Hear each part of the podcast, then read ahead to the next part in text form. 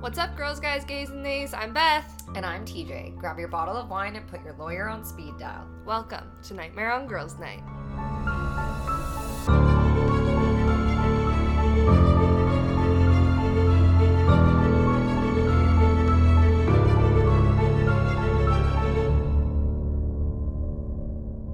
Sunday Scaries edition. Oh, I never remember to do that. That's your job now.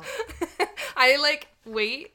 I know, and, And I never like, do it. she's not gonna I say it. do it. That's I okay. forgot. It's we can alternate. One of these days I'll remember and I'll really come through with a good one. We're Sunday Scaries, and this week we're doing.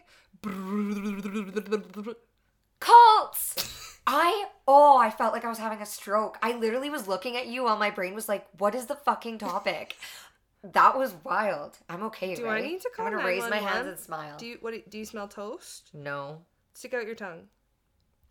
Oh God. Okay. I was like, she can't stick out her tongue. We no, have to there's stop a lot recording. of saliva on there. I think that's a thing. You're supposed to like try and stick out your tongue, and if you can't, you're having a stroke. You're supposed to raise both hands and smile because the left side of your body won't respond, Respond? but your right side will. So that's why you're always supposed to go. okay. Well, you look. I'm gonna be great. like, hey. You look great. Perfect. I don't think you're having a stroke. Okay, you know how I told you that one time? Well, I told on the podcast too that I almost died because I was walking Charlie at 5:30 a.m. and a guy rolled up in a van. Yes. I was walking Charlie at 5:30 a.m. last week and I got my headphones in and Charlie's in front of me and all of a sudden Charlie stops and looks behind me and starts barking and I'm like, "Fuck me." This guy rolls up on a bike, stops, gets off and is like, "Oh, I was really late last night." And I was like, "Sorry?" And he's like, "Do you want to go now?" And I was What? like, "What?" And so I like look at him confused and he's like, "Helen?" And I was like, "No." And he's like, I'm sorry. And he just gets back on his bike and rides away. Helen, yeah.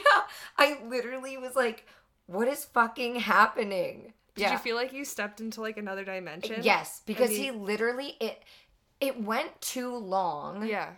for him that like he asked me too many questions and stood there staring into my eyeballs for too long for it to just be like an oh my god I thought you were someone else. Like he asked me two sets of questions while staring in my eyeballs before I had to be like no. What the actual? It was so fucking weird. I was like, there's some shit happening. I didn't have bear spray that time either. But oh, yeah. I'm gonna buy you bear spray. I know I have some. I'm just not Is it gonna expired? it. Probably. Oh, I gotta throw it at the guy at least. Something. yeah, a weapon of some sort. How, Um, yeah. I realized in the last episode we didn't say our um, Instagram and stuff, so I thought we could plug Mm. that. Okay. Nightmare on Girls Night on our Instagram, nightmareongirlsnight at gmail.com. Yep. If you want to submit a story, Mm. How uh, am I? How Am I alive? Alive? Or, a Or- Sunday Scaries. Or a fun fact. Yeah, honestly, anything. We'll take whatever. Please talk to us. Reviews. We love you. Review us Review us. if you Okay. gonna give us five stars. Yeah, but I don't want anything less. Exactly. Just kidding, we don't want any bullshit. okay, so the reason I was late getting here and just the cherry on top of my day was Oh, because no. Charlie's ass exploded. that's my dog. All over my spare bedroom. I'm give you a live viewing oh my god. of this so I can get your reaction. We also because, have to post it on our um, I- Instagram. we might not want to. it keeps going. My He starts on one side of the bed and goes all the way around. Oh my god, were you gagging? Like I actually feel like I'm gonna gag. the whole house. I, I had to put on a mask because I couldn't breathe. it Oh was horrible. I don't know what happened. So that's that's how my day's going. Holy shit. Yeah. That Bad. is some serious diarrhea. The That- listeners are like, this is gross. I'm, Yeah, sorry. Yeah, so I've been steam cleaning. And I walked in here and when you hugged me, I was like, I wonder if I smell bad. I didn't smell anything. okay, thank you, I baby smell Jesus. anything on you. Oh, I watched Barbarian. Oh my God. Yeah, that's what it was called, Barbarian. Okay. Uh, two things. I felt like, um, it the like scary part of it wasn't long enough. Yeah. Like I felt like it just like it was so quick, and I was like the plot line was actually like decently good, but I feel like they could have had more of them down there and then like extended it out a bit, but they like captured them, and then all of a sudden they were like released. Yeah. It's like more um unnerving. Yes, Than it's it like a thriller. is scary, but still so disgusting. It was. like I thought when watching it, because I didn't know anything about the movie Yeah. when I was going into it, I thought it was going to be like some sort of like somebody's going to come into the Airbnb and like kill them, or the guy was going to kill her or something. And then it totally flipped, and I was like, Yeah. what the fuck am I watching? Yes, and I thought it was gonna be more like, um, like underground culty. Mm. Like when I think barbarian, I think of like, you know, kind of along the lines of them, like you- these people that live in the underground that never Yeah. see. But I thought it would have been more like that. It was just odd. Yeah. There's some fucked up weird shit. What would you give it out of five? I would give it like a six, because I didn't Six out of five. We're having trouble. what would you give it out Okay, of so five? ratios. If I was giving it a six out of ten, that would be approximately a three out of five. Yeah. Okay, there we go. I don't know. I didn't hear anything you said. Oh my god. Oh. Okay. Well, you said cults, so that's a good segue Yes. into our We're doing cults. cults talk today. Mm. Today, today, today. Which are you? Do you want to go first, or do you want me to go first? Before we get into it, Yes. I want to talk about there's this book that I just read called Cultish by Mm-hmm. Ooh. Amanda Montell. I Okay. hope I'm saying that right. Um, she talks about cults and the language surrounding cults Okay. and how language is so powerful in the way that cults are run. Yeah. Um, so I want to talk about the categories that she uses for different Okay. cults. Ooh, So this will be interesting. She the first one she talks about are suicide cults so Mm. like the most dangerous of all cults um, this would include the mass suicides like the jonestown Right. where 900 followers drank the kool-aid and that was in like 1978 Yes. and i didn't know that that's where that saying from comes from like Was drink the kool-aid I didn't know that people either. drink the kool-aid yeah Interesting. um, the second is controversial religions okay. where the religion becomes the person's entire identity Mm-hmm. and like that's like Scientology and the one I'm going to talk about today Ooh, mine kind of ties into that. Into a little bit. religion. Yep. Um the third one is one that like I love talking about, multi-level marketing. Oh God. Or Mm-hmm. yes. pyramid schemes. Mhm. I've gotten down such a rabbit hole on like TikTok about MLMs. Oh, they're so fucked up. Um, They and then fitness groups she Mhm, also talks okay, about. yeah. And I think that that one can be like a little blurry depending on what you're talking about. But again, sh- the way that she talks about language and how you know people can get so addicted to this certain lifestyle and like mindset, and you have to be going and like Oh, we know some to- people like. oh my god. And then lastly, she talks about social media. Ooh. So yeah. how apps choose language like followers mm-hmm. instead of like friends or Oh, I didn't think about that. And then how people use ex- exploitive like mar- marketing strategies to bring you to buy things and how the algorithm Ooh, is yeah. so in tune with what you like and the language that it, people yeah, use to get you to come back. Actually freaky though. It's crazy. This Yeah. book it was so good. I want to read it. I have it. You can borrow it. Um, I definitely like when I was reading it, I was like, oh, I've fallen into the TikTok cult. TikTok cult. Cult. That was really hard for me to say. And then like 2015 to 2018, I was Yeah. in the like fitness Instagrammer oh, yeah, cult. Yeah, yeah. Like it's The algorithm knew what you needed or Yeah. didn't need. and but I was like, giving it I need to anyways. make an Instagram. I need to be a fitness Right. influencer. I need to be part of Gymshark. Like Oh, I was oh, totally fell into gross. it. I'm sorry, and I'm saying gross, like because whatever. Like, there's people that are into fitness and have a healthy relationship with it, yeah. but I can't watch those stupid fucking Instagrammers or TikTok. I'm not, I don't have TikTok, but Instagrammers that are like, you want to get fit? Like, here's my before and after. Reach DM me if you want the inside scoop. It's like fuck off. it usually leads to a pyramid scheme. and they're usually filtered. Let me give you Herbalife. Oh, we're gonna get sued. Herbalife. Gross. Or like, did you ever do those like I almost said Botox teas. I'm not well today. detox teas. Give me the Botox tea. I'll fucking take that. Could you imagine? But the detox teas, like that was a huge oh thing. Oh my god. At, Like out of high school. Yes. Yeah. So unhealthy. Yeah. They just make you shit yourself. Yeah. anyways, I'll leave the link for that book down in the description because yeah. there's lots more that she talks about. It's just so fascinating. It is. Yeah. I love it. Yeah. Okay. Do you want to go first or do you want me to go first? I just talked a lot. Uh, I can go. Mine's quite long, but bear with me. Okay. Okay, so mine is. Uh, I was gonna do the Canadian one. I reached out and I was like, wanna Yeah. do it. and then I realized the Canadian one was actually fake. It was a movie. Oh my God. so I didn't do it. I would have died if you did it and it was the movie and then somebody was like, that That's actually wasn't movie." real. I would have died.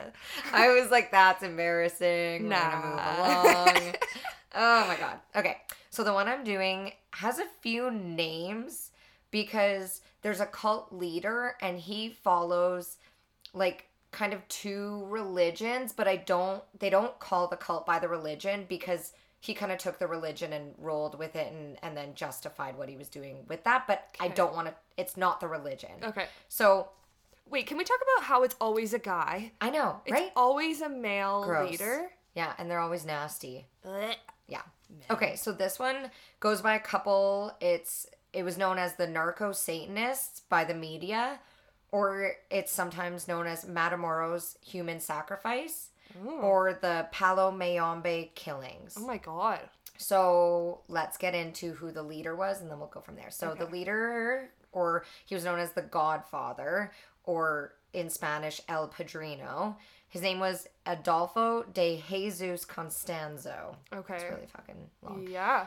Constanzo was born on November 1st, 1962 in Miami. I don't know why I said it like Miami. Miami. Welcome to Miami. Bienvenido a Miami. I need help. okay.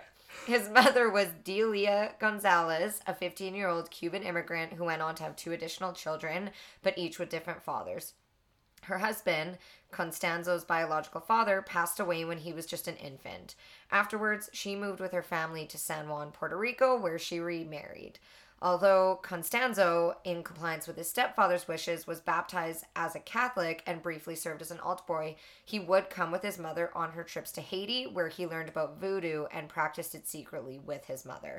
So, Oh. from a very young age, he was kind of introduced to these different religions that tie into like voodoo and like animal sacrifices and things like that. I feel like that's not something you should be showing a child. No, Yeah. no.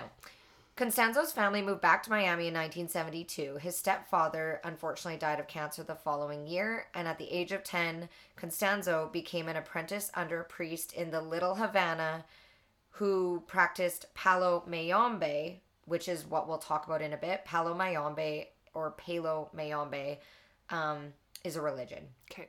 Around this time, his mother remarried for the second time, but this time to a man involved in the drug trade and voodoo religions.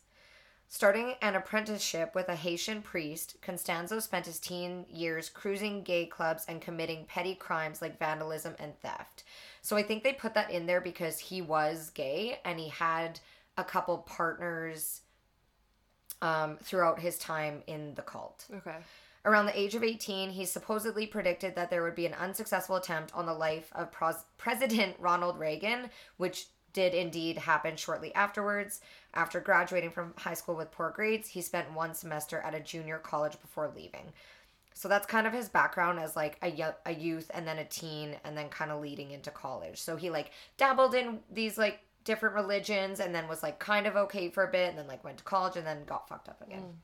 In 1983, he pledged himself to, and I'm going to say this wrong, but Kadi Mpembe, the Palo Mayombe equivalent of the devil, and he moved to Mexico City where he started his cult cartel and met and recruited Martin Quintana Rodriguez Omar Orea Ochoa, That's the whole name. Jorge Montes. Those are three people. Okay.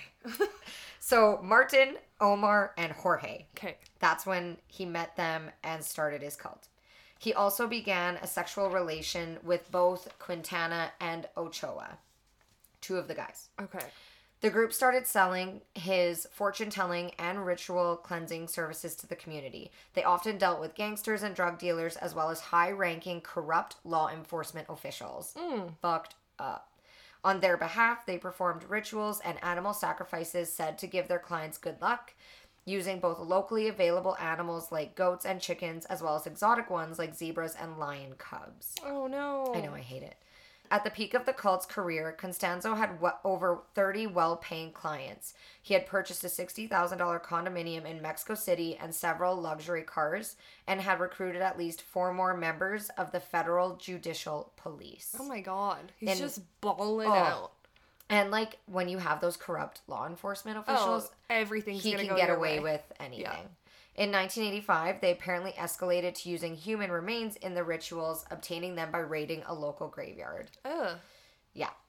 In 1986, Constanzo was introduced to members of the Calzada crime family and started selling them his services as a fortune teller at a great profit. The following year, Constanzo demanded a full partnership with them. When they turned him down, though, his cult kidnapped, tortured, and killed seven members of the Calzadas family. Because he's they said no. Yes. What? The bodies were found with several body parts removed, including fingers, toes, brains, and in one case, the spine. Ew. Shortly afterwards, he recruited another member, Sarah Aldrete, whom he nicknamed La Madrina, which is Spanish for the godmother. So he was known as the godfather, she was known as the godmother. Mm. And she was appointed as high priestess of the cult. In 1988, Constanzo moved to Rancho Santa Elena, a compound in the Mexican desert. He also used to store a large amount of drugs. This was when Constanzo became more focused on human sacrifices, killing several people for use in his rituals. But because most of them were prostitutes, homeless, or drug dealers, the disappearances went well under the radar mm. until March 11th of 1989. The goddess was Yes. she willingly? So we get into that a bit Okay. in the end because all witnesses point to yes, Okay. but a lot of people aren't convinced and she says no. Okay. So there's conflicting opinions. It was spring break in the early hours of Saturday, March 11th, 1989, when Mark Kilroy, a senior at the University of Texas in Austin, his friends Bill Huddleston and Bradley Moore and Brent Martin all packed into Martin's car and hit the road heading for South Padre Island, a stretch of sand and sea where the southern tip of the state meets the Gulf of Mexico. The group were all former high school basketball and baseball teammates from Santa Fe, and they were looking forward to a week of drinking, sunning, and meeting the girl meeting girls on the beach. Mark, who was 21 at the time, was an athlete, the all-American boy next door, and described by one of his friends as an above average kind of guy. Above average I know. of guy. Literally, that's a quote. Please don't say that about no, me. you're I- above average. Oh. Only like slightly though. Okay. Just kidding. In my eyes, you're way better. On Sunday, the four guys decided to make a short trip to Matamoros and spent the night bouncing between bars and hanging with friends before heading back to their hotel. On Monday night, after dropping in at a party thrown by some of Mark's fraternity brothers, he and his friends decided decided to pay a second visit to Matamoros. This time, though, they parked their car on the American side of the border and then walked across the bridge to Cali Obregon, which was in Mexico. Mm-hmm. The first stop was El Sombrero, a bar where they had a couple of drinks before moving a few blocks farther down the street to another bar that had recently been named the Hard Rock in order to attract American kids to it. Mm-hmm. At the end of the night, the four guys started walking back toward the bridge to cross back over the border. Spirits were high and everyone was in a great mood. About 200 feet from the American border, Bill ran ahead to pee behind a tree in the small park that lies at the beginning of Cali Obregon. As he left Mark's side, Bill noticed a Mexican man motioning in their direction. He noted he thought it might have been someone Mark knew because he heard him say something like, Didn't I just see you somewhere? or Where did I last see you? Mm-hmm. When Bill joined back with Bradley and Brent a few moments later, Mark wasn't with them. After backtracking to look for him, Bill crossed the border expecting to find Mark at the car with Bradley and Brent. The trio waited a few more minutes, then left, thinking that Mark had gotten a ride back to the hotel with somebody else. What? Yeah. However, the next morning when they woke up and Mark still wasn't back, they knew something was wrong. So, yeah, fucking sketchy and weird. And also, like, why'd you leave your friend behind? Yeah. All I can imagine is they were wasted and, mm-hmm. like, w- like weren't thinking straight. That's all I can assume. Yeah, trying yeah, trying to justify Leaving and Yeah. yeah. So the search for Mark Kilroy started as a routine missing persons case. Students were often reported missing in Matamoros only to turn up the next day with a nasty hangover and no memory of the night before. But it soon became clear that Mark's case was very different. Authorities on both sides of the Rio Grande suspected foul play, but the police were short on leads. Donald Wells, the U.S. consul in Matamoros, was contacted, and a description of Mark was circulated in jails and hospitals. Two days later, investigators called in a hypnotist in the hope of turning up some clues. Under hypnosis, Bradley told police that he had last seen Mark talking to a young Hispanic man with a cut on his face. Meanwhile, Mark's parents, James and Helen, flew to Brownsville to lead the search. Over the next few weeks, the Kilroys mounted a determined campaign to locate their son. They circulated 20,000 flyers throughout the Rio Grande Valley, offering a 15,000 reward for any information concerning his whereabouts. They also met with representatives of several Texas officials to try to get movement on the case. Mm-hmm. On Sunday, March 26, Mark Kilroy's case was featured on the television crime program America's Most Wanted. The show generated an outpouring of mail and telephone calls, but no useful clues. And a few days later, the Kilroys returned to their home in Santa Fe, but vowed not to give up their search.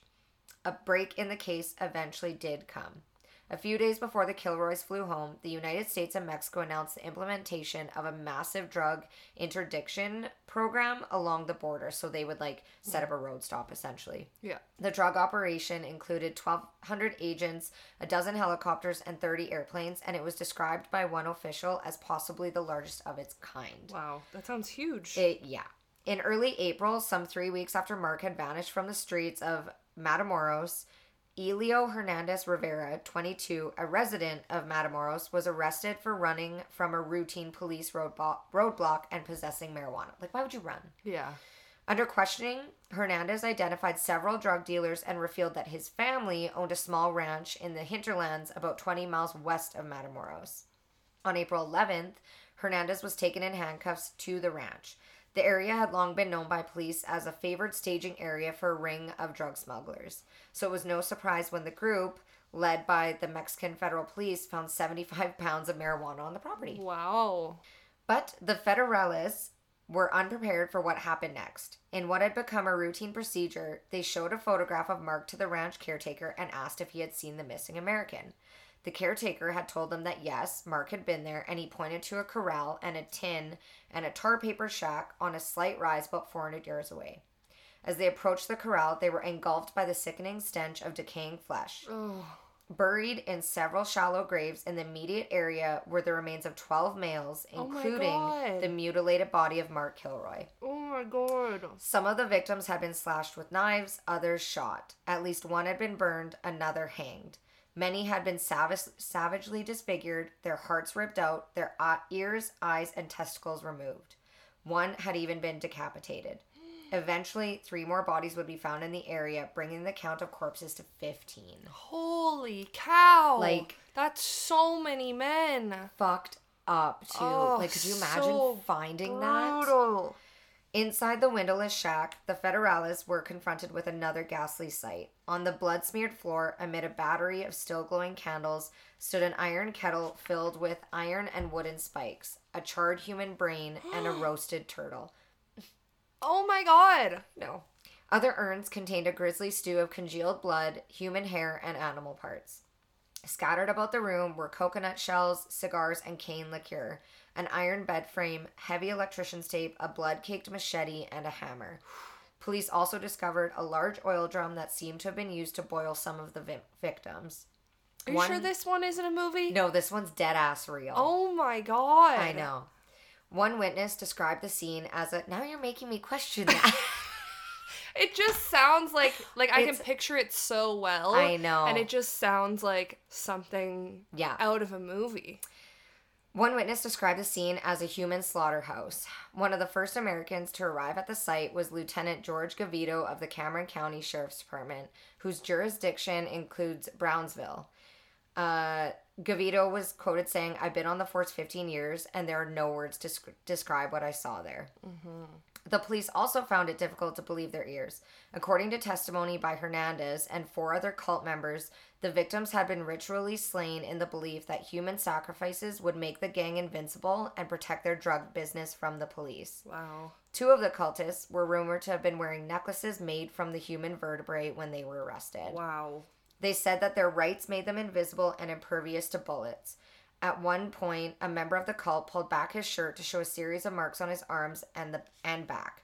The symbols, he explained, marked him as a killer. But when the suspects were act- asked who murdered Mark, they answered El Padrino, the Godfather. Mm-hmm. Based on their testimony, warrants were issued for the arrest of five more members of the cult, including Adolfo Constanzo, who was 26. He was the mastermind and religious leader of the group, and Sarah Aldred, who was 24 year old at the time, was the godmother. They're so young. So young. So the suspects showed no signs of remorse during their conf- confessions. They said that Mark was kidnapped after Constanzo ordered the sacrifice of an Anglo student. Mark, they told police, had almost escaped, but he had been wrestled back into the car and taken out to the oh, ranch. No. After being bound and gagged with heavy tape, Mark had been imprisoned in the shack. He was told that nothing would happen to him and he was fed a meal of eggs, bread, and water. Like, that's just oh, so fucking that's so sad. horrible. 12 hours after he had been captured, Mark was led outside, and Constanzo executed him with a chop to the back of the neck with a machete. When the police found Mark's body in one of the graves at the ranch, his legs had been severed at the knee and his brain and spine had been removed. What a terrible, terrible oh, way to die.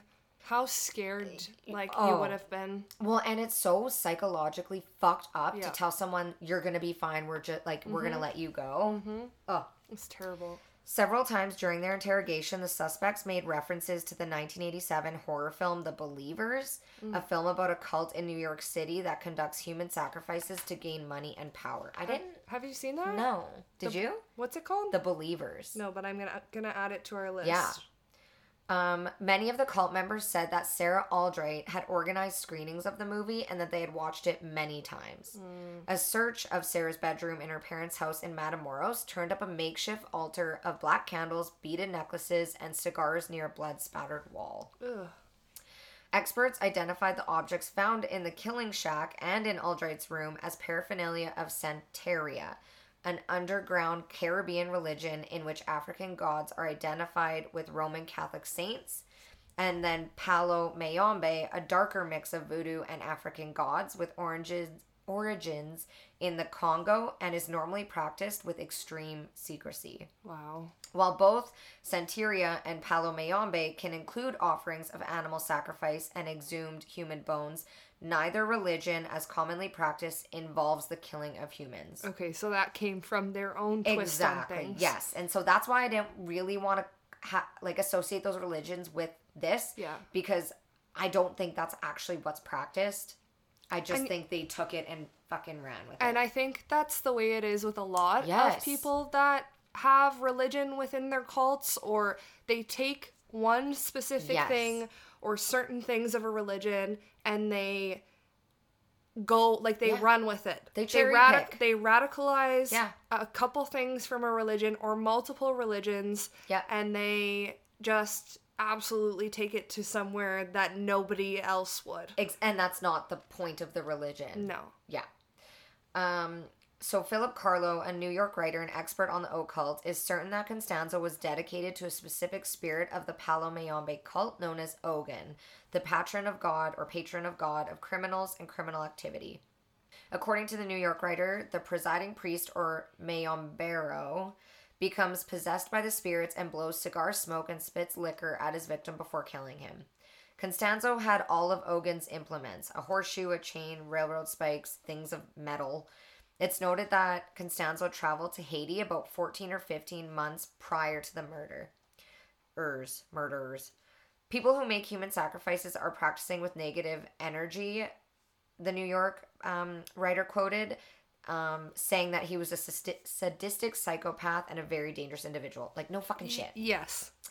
Uh, now, a bit more about Sarah. She was 24 year old and she was from Texas. Sorry, she lived in Matamoros, but she was a student at Texas Southmost College in Brownsville. Mm-hmm. So this is where it's weird. Is like every day until her sudden disappearance, sudden disappearance, she crossed the bridge from Mexico to attend Texas Southmost College um, where both Spanish and English can be heard in the halls, and many of the professors are bilingual. Mm-hmm. She fit in and she excelled at her academics. She was attractive and just under six feet tall. Wow. Um, and in every way was a model student, bright, gregarious, and hardworking.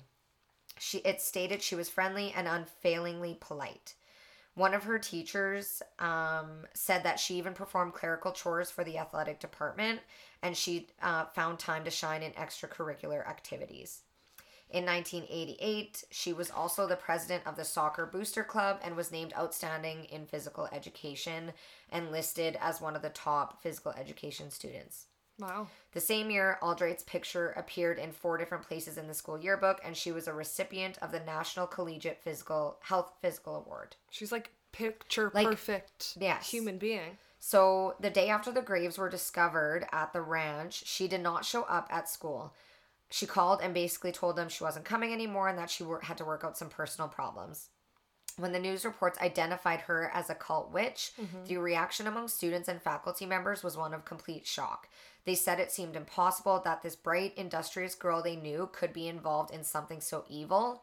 And to this day, there are many people at the school who think that she's innocent or, at the worst, an unfortunate victim of circumstance.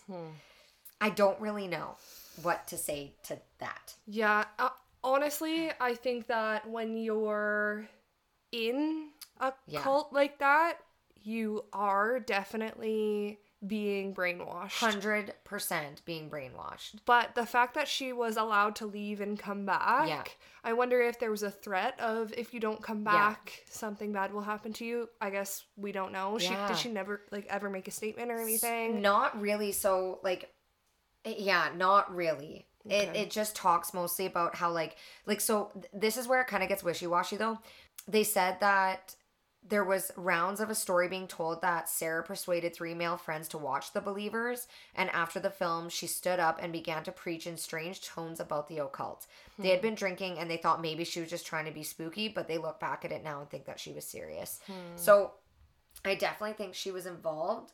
I just, I don't, like, yes, I think she was brainwashed, as all cult members are, but I think she had a lot more freedom to escape than, than hmm. she claims. Right. I don't know. Beyond the campus, graphic media reports of the killings drew attention to Satanism and the occult. Town meetings and university seminars on voodoo and witchcraft drew overflow crowds and attended attendance at churches swelled. A false rumor that Satanists were planning to kidnap children in retaliation for the Matamoros bust caused hundreds of nervous Texans to pull their kids out of school. So like oh, everyone was just fucking Satanic wreaking panic. havoc. Yeah. In Mexico, meanwhile, the search for Constanzo and Sarah took on the dimensions of a holy war. At stake was not only the reputation of the Mexican federal police, but also a superstitious people's faith in the ability of good to vanquish evil. Mm. A fortnight after the last bodies were exhumed from the killing grounds, the Federales burned the death shack to the ground and laid a wooden cross on the ashes. While the Mexicans offered no official explanation for their action, they did have a supernatural motive. One of the lieutenants was in charge of the Matamoros investigation, was quoted saying, They knew that the shack meant a lot to Constanzo, and they felt that by burning it down, they would hit him where it hurts. Hmm. Two witnesses confirmed that the destruction of the shack was accompanied by a purification rite performed by a healer. The healer was going through hand motions, gesturing, and then would close his eyes and make the sign of the cross. Later, when the shack was burning, they threw bags of white powder, questionable, on the flames. This was done to drive away the evil spirits. Cocaine? I know that was like, mm, What what I'm white not really powder Sure, getting rid of evidence. would Yeah. Question mark. Two weeks after the burning of the shrine, the police surrounded a rust colored apartment building on a quiet residential street in Mexico City. Inside, the black magic priest realized that the end was near. In a final desperate act of defense, Constanzo began throwing wads of money out the window and firing his gun at a passerby.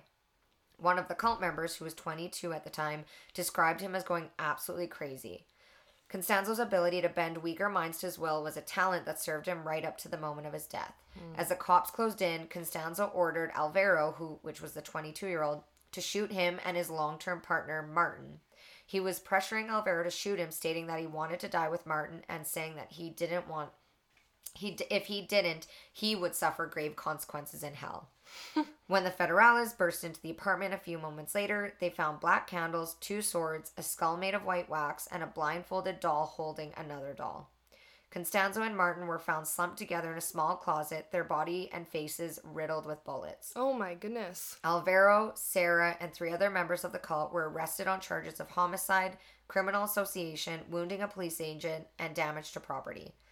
Sarah denied that she had participated in the ritual slayings and said that she had only learned about them from televised news reports. Hmm. Sarah, oh, so she does have a quote. She was quoted saying, It was like hell. They treated me like a prisoner. It was hell. But police remain convinced that Sarah was a willing member of the group and that she lured at least one of the victims, whose name is Gilberto Sosa, to his death. While Constanzo's death marks the close close of a hideous case, the effects of his dark doings continue on.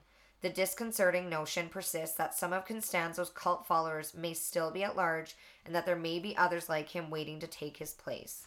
Hmm. Sources close to the investigation have hinted that the cult's ties extended far beyond Matamoros and into the highest echelons of Mexican society. Wow. So the one of the news reports reported that Constanzo used his good looks and claims of clairvoyance to charm Mexico's elite and attract drug traffickers and cultists willing to do anything for him. His clients were top-ranking police and government officials as well as popular celebrities. Reportedly, they paid as much as 8,000 a session for his predictions and ritual cleansings. Wow. One thing I wanted to note in here too is uh, it says the ghost of Adolfo would not be so easily put to rest, though. Two days after the shootout in Mexico City, there came a finer, biz- final bizarre twist in the case. On May 9th, the New York Times ran an item that raised the possibility that Constanzo's death might have been faked and that he still might be at large. The resident agent in charge for the United States Drug Enforcement was quoted as saying that the faces of Constanzo and Martin had been so badly mutilated by the oh. bullets that positive identification was impossible. The final verdict would have to wait until fingerprints and dental charts could prove whether or not the story of Constanzo's death was not merely a clever, clever trick engineered by the cultists along with the Federalists to give their leader time to make his getaway. Oh my goodness. It's it's quoted eventually updated that it was reiss- that one of the detectives reassured people that his death was no ruse, but that's where it hmm. ended. they didn't do fingerprints or It anything. there was no update stating that fingerprints or dental records confirmed it Oh was his body. goodness. Okay. Like fucked up. Oh my gosh, but there's never been any like sort of action in the same Not Same that I've manner? seen. Okay. And if there was, I would imagine it would have been more of like, unfortunately, the prostitutes, the drug addicts, the homeless Mm. population. Because up until Mark, up until it was an American, White man, they didn't fucking do anything. Wow. There were 15 people that were dismembered, murdered, tortured, and it wasn't until Mark until they fucking did anything. That's so like terrible. corrupt police forces Yeah. and fucking infuriating. discrimination. It's yeah. infuriating. It's so wow. sad. so sorry Wow. for that doozy. Well, it's not going to get much better. R.I.P. to the Unfortunately. 15 people and and the turtle, and the goats and lions, cubs and zebras and oh my god, sacrifices that they made is is so like the taking of a life. Is, yeah, One thing that I forgot to talk about before I get into my story Yes. is the release of Leslie Van Houten, oh yeah, yeah, yeah. uh, at 53 years old. That's um. Can you remind me who that is? It's she was part of the Charles Manson Oh yes, yes, yes. Thank you. cult. Yeah, yeah. And she was released Okay, when did that happen? like this month. Okay, because there's some fucked up shit all going on. Multiple people have been released, not from not from like the Manson cults, but from many like famous murders. Anyways, She continue. yeah, she's released on bail. 53 after 53 years she was released on bail. Why? I don't know. Ew. Our system makes no fucking Serving sense. 53 years for two murders. Oh, it's that's a whole other story, but yeah, Jesus Christ. related to the cults. Great. Yeah. Love that they're floating around. That's like the. Have you ever heard the case of Alyssa Turney? No. Okay, so I'll get into that next episode. I'll give you a little update at the beginning. Okay. Okay, you give us give us your call. Okay, so I am going to talk about a Canadian one. Um, and this is the cult of the Ant Hill Kids. Okay. Um, so this all starts with a man that goes by the name of Roch Thériault. Gross.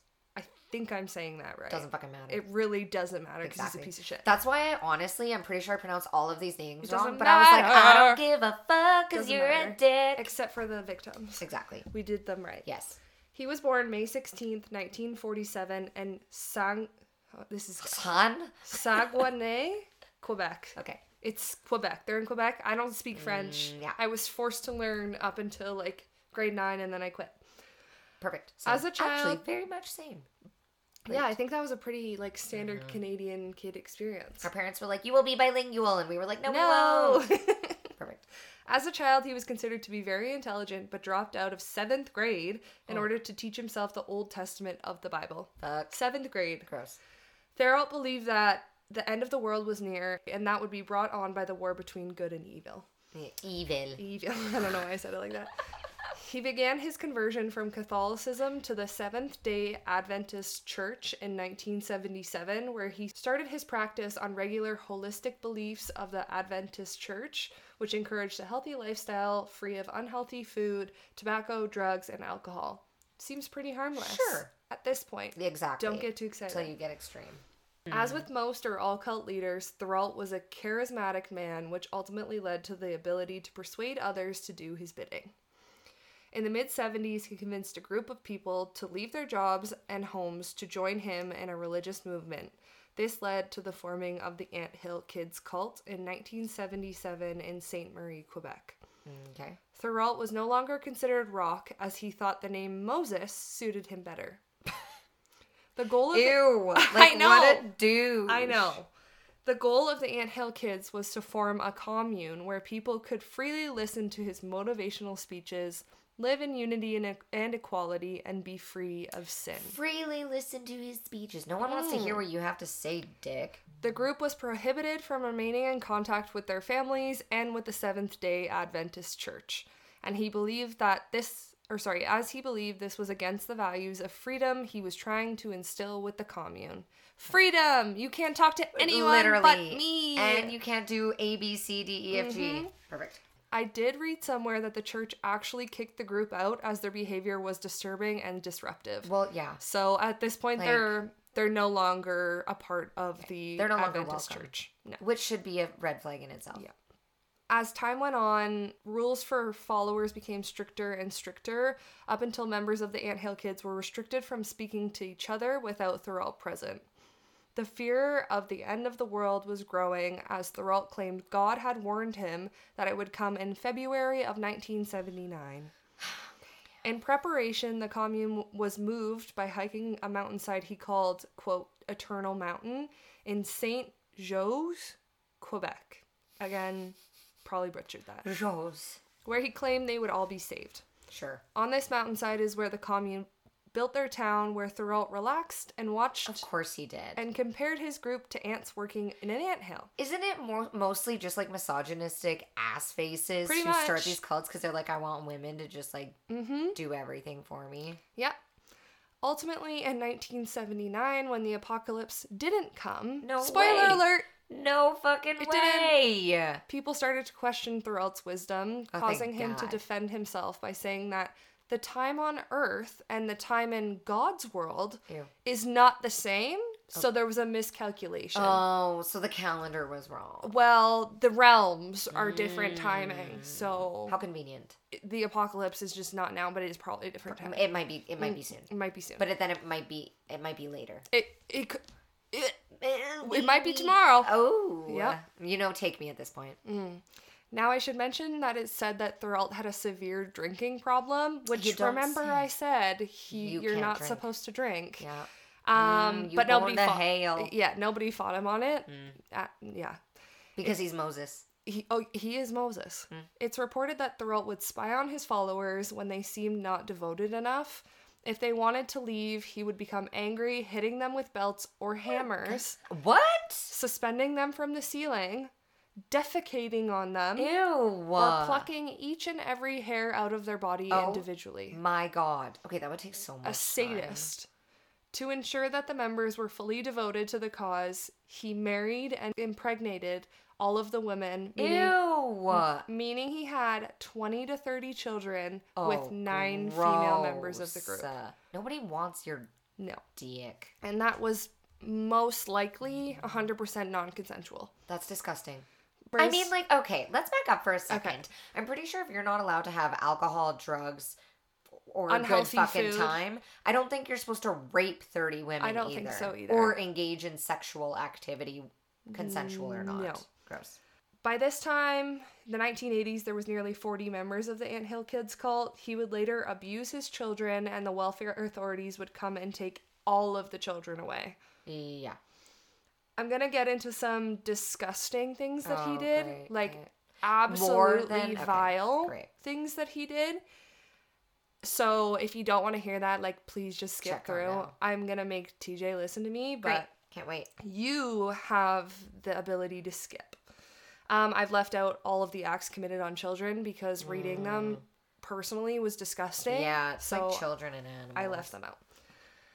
So skip ahead. This is your last warning. When Thuralt became angry, he would take on the role of a surgeon, as he believed he was a holy being. I fucking hate this guy. He's disgusting. Like, you- I show you a photo of him. uh, The patient would be held down, fully conscious by other members, and he would go to work on them with available kitchen oh utensils, my fucking pliers, god. or a blowtorch. Oh my god. He forced members to break their own legs with sledgehammers, shoot each other in the shoulders, eat their own and others' feces, insects, and rats. I can't. One extremely evil punishment he completed of a follower by the name of Solange Collard complained of pain in her abdomen. He forced her to undress, laid her on the kitchen table, punched her in the stomach, What the fuck? performed an enema with olive oil and molasses, cut her stomach open, What the fuck? ripped out parts of her intestines, and forced another member by the name of Gabrielle Lavelle to stitch her up. Holy shit. He then shoved a tube down her throat and forced another member to blow air into it. What? Why? Like to try to like revive her or what the fuck? Not surprisingly, though, she died the next day. Oh, that's horrendous way to die. There's a catch. Oh. Thuralt, as a prophet of Moses, had the powers of resurrection. Oh. Oh, you don't say. This consisted well of went. drilling a hole Holy in the head of the Christ. deceased and having every male member, including him, ejaculate into it. What the fuck? I told you it was bad. I literally, how do you come up with this shit? I don't know. Honest to God, though, how do you come up with he this is shit? A disgusting and vile human being. Legitimately, these both have to be movies. That's what I was thinking. Um, Ew. I know. Also, like, So one woman that we know of has died at the hands of him, oh my god. and two children died at the hands of him as well. God. All of this being said, it took that near-death experience from Gabrielle Lavelle in the ni- uh, sorry in the late 80s for Thuralt to be convicted of his crime. So Gabrielle Jeez. is the one that stitched up the woman that Yeah. died. Lavelle suffered from welding torch burns to her genitals, a hypodermic needle breaking off in Oh. her back, and eight of her teeth forcibly removed. I'm like gonna pass out. it's disgusting. She attempted to dis- to escape from the commune after Thuralt cut off parts of her breast What the fuck? and smashed her head in with the blunt side of an axe. what the fuck? What was his reasoning for doing? Like, what? What was his justification? Mm, she probably said she wanted to leave. Like, She probably said she wasn't like I don't believing even him anymore. have words. I'm shook. Upon her return from the attempted escape, he removed one of her fingers with wire cutters, pinned her hand to a wooden table with a hunting knife, and used a cleaver to Oh. amputate her arm. That's when you're just like begging to just die. Lavelle successfully fled the commune shit. in 1989 and contacted the authorities. Holy shit. After Good for her for all getting of away that- and like continuing to fight. and try and get away from this disgusting human being. Thuralt was arrested for assault in 89, effectively dissolving the Anthill Assault. kids. Assault. Assault. assault on the woman that he amputated her arm Are you and ripped her fucking teeth out kidding and took her me? breast off and Assault. assault. Okay. And beat her in the head with a back with Mm-hmm. an ax Okay. I saw that the provincial authorities had long held suspicions about the cult due to particularly primitive living conditions, but because they were registered as a church, they Get were not legally out. able to investigate. Disgusting. Isn't that fucked what the up? fuck, Canada? Like, Isn't that honest to God. fucked up? Let's take a breath. Yeah. Take five. Need a shot of tequila. He was found guilty of assault for the amputation of Lavelle's arm and received a sentence of 12 years. No fucking way. Mm-hmm. I don't understand that. How do you not look at that though and go, "That's super sadistic"? How do you like? Yeah, you- that's not that's not assault. That's not assault. You abuse this woman and you attempted to murder her. And also, I feel like the methods behind which people like use to murder people should also be considered. Absolutely. Because there's a difference between like I punched you in the face or like I chopped you in the back of the head with an axe and then Pulled your teeth pulled out. your teeth out and cut then your arm off. yeah did a all of that. Like I feel like they should carry different hmm, sentences. I think I think so. oh my god. Most of the cult abandoned Thériault once he was arrested, but he did father four more children What? while in jail with the remaining members What? of the cult. Okay, did no one else from the cult get arrested? No. He was the one that was Yeah, but they sat back and did nothing. You would think that'd be accomplices to murder. well, he all of the things that he did to people were because they tried to get away. Lavelle's report allowed further es- investigation into Thorold's actions, exposing the larger amount of abuse performed at the commune, along with the murder of Solange Boilard. In 1993, Thorold pleaded guilty to second degree murder and was sentenced to life in prison. Thank fuck. He applied for parole in 2002, Ew. however, he was rejected and Go never die, applied you again. dick. You just hope someone chops his dick off in prison and then like shoves it down his throat. This disgusting piece of shit died February 26, 2011, at the age of 62. I hope it was painful. His cellmate stabbed him in the neck with a shiv. Good. It was Then rusty. he brought the weapon to the guard, stating, quote, that piece of shit is down on the range. Here's the nice knife. I've sliced him up. That guy should get released from prison. I mean, I would totally be like, you should probably be watched, but I'd release your ass from prison. Good He- job. His cellmate did plead guilty for the murder. He was already in there for Yeah. murder. Oh, so okay. So he's like, I'm gonna be in here. he was on a life sentence, and this murder added a second life sentence. I mean, if you're gonna be in there for good, I mean, I'd be like, take one for the team, man. he Good did, he knew what he did. Good. and he murdered him. did it. Did everyone a goddamn favor? Yeah, A goddamn. that one favor. was really fucked up, fucked and I'm up. really sorry it was so graphic. But like, we need to know that these things happen Oh. in Canada What year was that as again? well. It started in the late seventies, like God, the 70s and 80s 77. were wild. Uh, they were really wild. Like, that's insane. Well, like think about all of the big serial killer cases. Yeah. There, a lot of Oh. them are in the 70s and 80s. Yes, and- Because it was like at a time where like technology was starting to advance.